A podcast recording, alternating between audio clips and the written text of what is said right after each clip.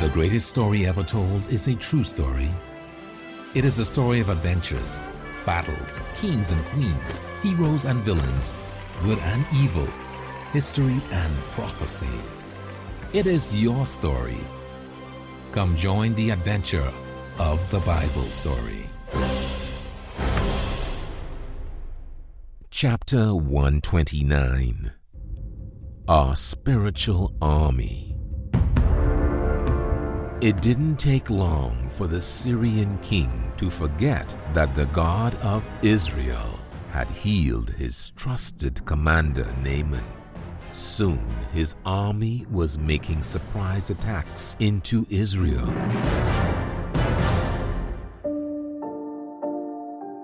But for some reason, the Israelite army always seemed to be in the right place at the right time. It was as if the Israelites knew the plans of the Syrians in advance. This was frustrating for the Syrian king. Eventually, he exploded in rage. Who is the traitor? The Syrian king thundered. Someone keeps giving information to the enemy. I am angry enough to kill you all. Somebody better tell me who it is. One of the king's commanders stepped forward. We are your loyal servants, he said. But how can you expect us to defeat the Israelite scum when Elisha the prophet lives in Israel? He does amazing miracles. It is said that he tells the king of Israel what you say in the privacy of your bedroom. Elisha? I have heard of him before, the king stated. I want that man caught immediately and before he can do any more damage. The Syrians were right to blame Elisha. God was telling his prophet the Syrians' plans, and Elisha was informing Jehoram, the king of Israel. Each time the Syrians thought they had trapped the Israelites, the Israelites slipped away in the nick of time. On other occasions, the Israelites appeared to show up just in time to block the Syrian advance and defend their territory. When the Syrians learned that Elisha was in Dothan, a small town about a dozen miles north of Samaria, the Syrian army traveled by night and quickly surrounded the city. The next morning, the people of Dothan woke up to quite a surprise. Thousands of soldiers, some on foot, others mounted on brightly colored horses and fancy chariots, surrounded the city. Among the startled people was Elisha's new servant who had replaced Gehazi. Elisha, we are surrounded, the frantic young man told his master. The whole Syrian army is about to attack us. What is going to happen to us? This young student of the prophet had not yet learned to trust God to protect him. You have nothing to fear, Elisha patiently replied. The army outside is tiny compared to God's army. Then Elisha prayed and said, God, I pray that you open this young man's eyes that he may see. God responded immediately and opened the eyes of Elisha's servant. He saw the whole mountain full of fiery angels on horses and chariots, ready to attack the Syrians. The student quickly realized how helpless the enemy was against God's army. This same army is still protecting God's people today. There is a real spiritual army fighting for you and for God's work. It is important to see that as clearly as Elisha did, even though the army is not usually visible.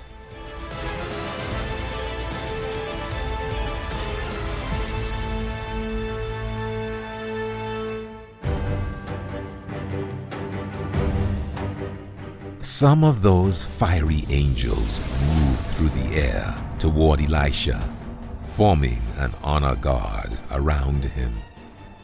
Elisha began to pray again. God, smite the Syrian army with blindness. Suddenly, chaos erupted within the Syrian ranks.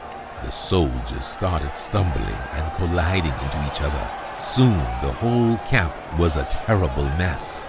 Eventually, some sense of order was restored after the commanders ordered their men to sit quietly on the ground until they figured out what had happened.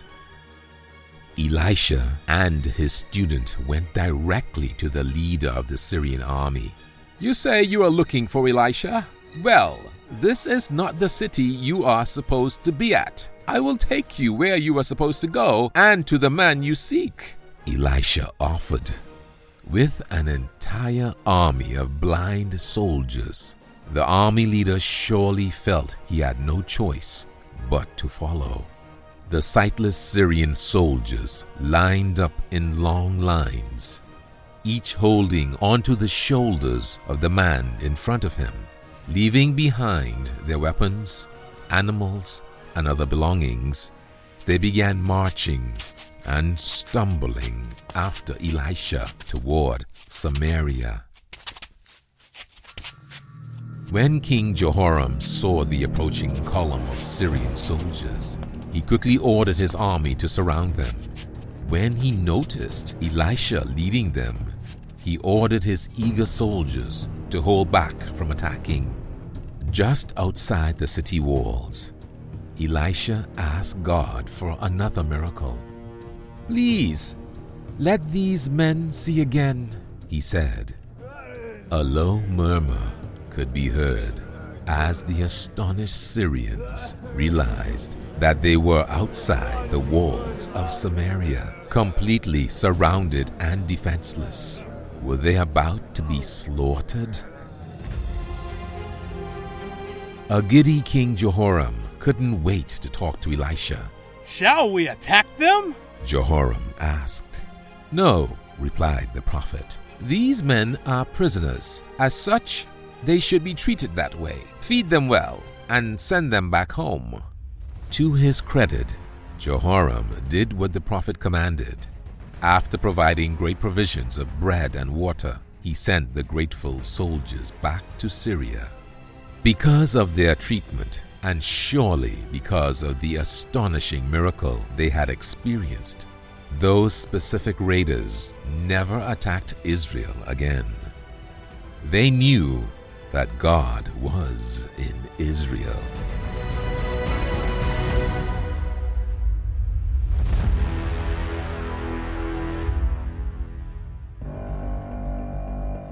After some time went by, Ben-hadad, the Syrian king, forgot King Jehoram's mercy and the strength of the God of Israel. He decided the time had come to make another attempt to conquer Israel. But this time, he would use every troop he could possibly scrape up. When his army was ready, he struck quickly. His army marched into Israel, rapidly overcoming the hastily assembled defenses and then surrounding the capital city of Samaria. Other troops were sent to block the best approaches to the city and cut off any reinforcements from arriving. Although Israel's king, Jehoram, refused to surrender, conditions in the city began to deteriorate quickly. Soon, people were fighting for any scrap of food they could find. People were so hungry that they even ate unclean things like donkey brains. Dove's eggs and small amounts of grain sold for ridiculously high prices. The longer the siege lasted, the more desperate the people became. One day, Jehoram was walking along the city wall to get a better view of the Syrians. A young woman cried out to him for help. If God hasn't helped you, what do you expect me to do? Jehoram replied with frustration. Jehoram had been hearing complaints about a lack of food for a long time. I don't have any food to give you, he said as he turned away to gaze at the troops.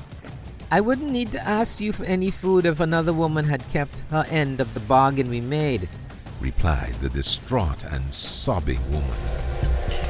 Yesterday, she said that if we killed and ate my son, then today we would eat her son. But now She has hidden him away.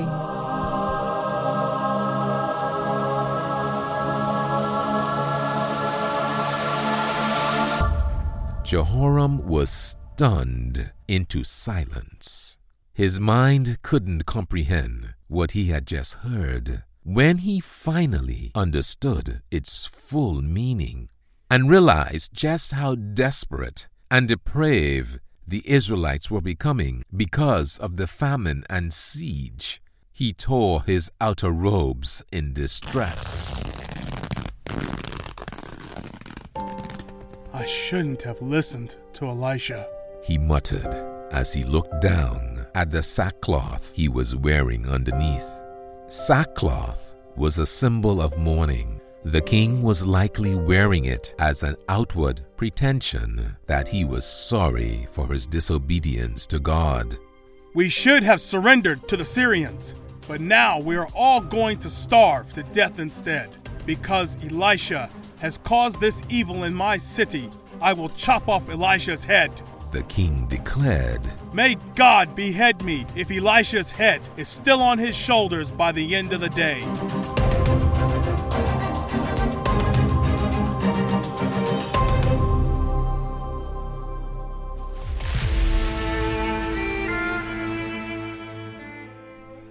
Elisha was inside his home, Samaria, conducting a meeting with some of his students when he suddenly had a sense that soldiers were about to break down his door.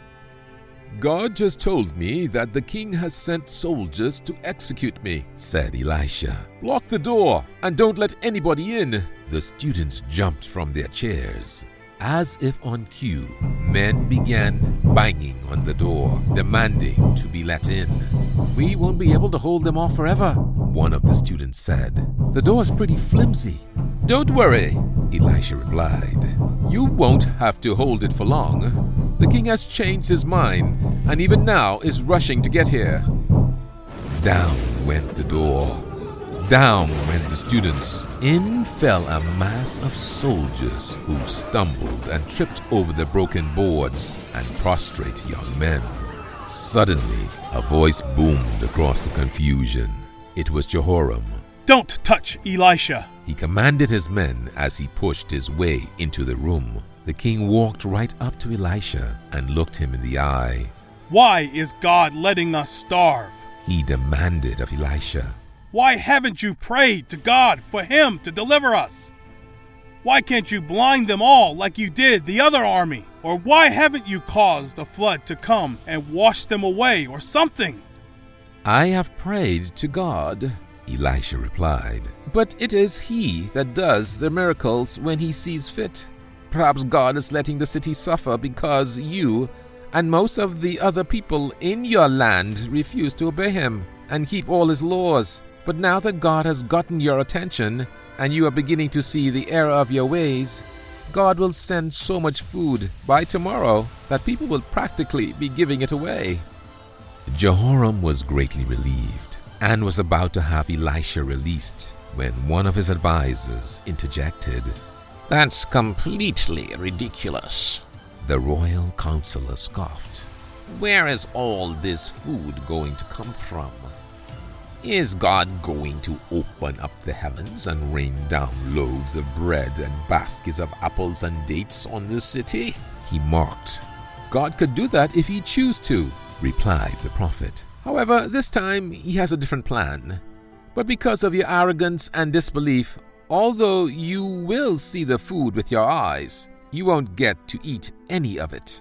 Scowling, the adviser haughtily walked away. King Jehoram, feeling much better after hearing the good news, followed after him.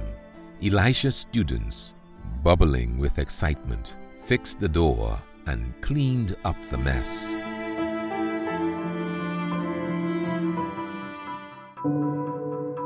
Outside Samaria's city gates lived four men who had leprosy. They were not allowed inside the city so they couldn't spread the disease.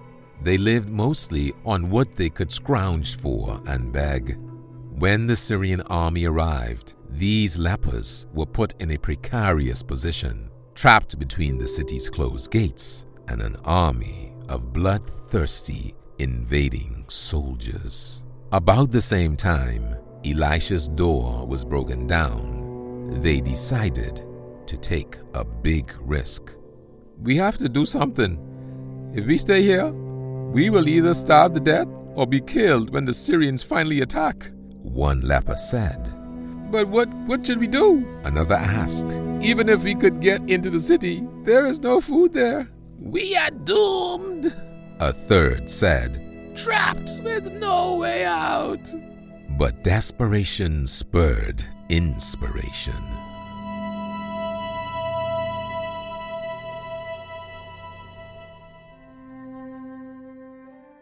Let's at least go to the Syrians. Maybe they will have pity on us, suggested a fourth. The worst that can happen is they kill us. But if we stay here, we will die anyway. So the four lepers walked toward the Syrian camp. Meanwhile, in the enemy encampment, a strange thing was happening. The soldiers began to hear a low rumbling sound like the noise of wheels on cobblestones or stampeding cattle. The noise grew louder and louder. Soon, a murmur among the Syrian soldiers became audible. That's the sound of chariots, one man said. No, that is marching heavy infantry, said another. I can feel the earth shaking with their steps. Soon, Panic had overwhelmed the Syrians. The Israelites have hired the armies of the Egyptians and Hittites to attack us. Soldiers were shouting. The Syrians didn't know God was causing them to hear this ominous sound. Within the city of Samaria, all was quiet. Even the lepers outside the city didn't hear anything. When God caused the intensifying sound to make it seem like the Egyptians were almost upon them, Syrians started bolting and fleeing. Soon, it was a mad rush to get away. They were so afraid that they even left their horses behind. When the lepers arrived at the camp, even in the dim twilight, they could tell something was very odd. Food and weapons lay scattered. Lonely horses and mules stood at their posts. Where was everybody? They called out. No response. Poking their heads into a tent, they saw food and drink scattered about, as if the inhabitants had vanished. In the act of eating, they immediately began to gorge themselves on scrumptious bread, sweet melons, and sugary dates. When they could eat no more, they noticed rich tapestries and brightly colored clothes. There was even gold and silver lying about, as if it were worthless. They excitedly began taking and hiding as much as they could. They returned and ransacked another tent. By this time, they began to worry that God would not be happy with them for not telling the starving people of the city that the army was gone and that there was mounds of food for everyone just outside the city walls. They returned to the city gates and told the guards high upon the walls that the Syrians were gone. The guard of the watch excitedly sent a messenger to tell the king the good news. King Jehoram could hardly believe his ears, even though Elisha had just told him that God was about to perform a great miracle. But Jehoram was suspicious of a Syrian trap. If he opened the gates now, perhaps the Syrians would charge out from their hiding places. What should he do?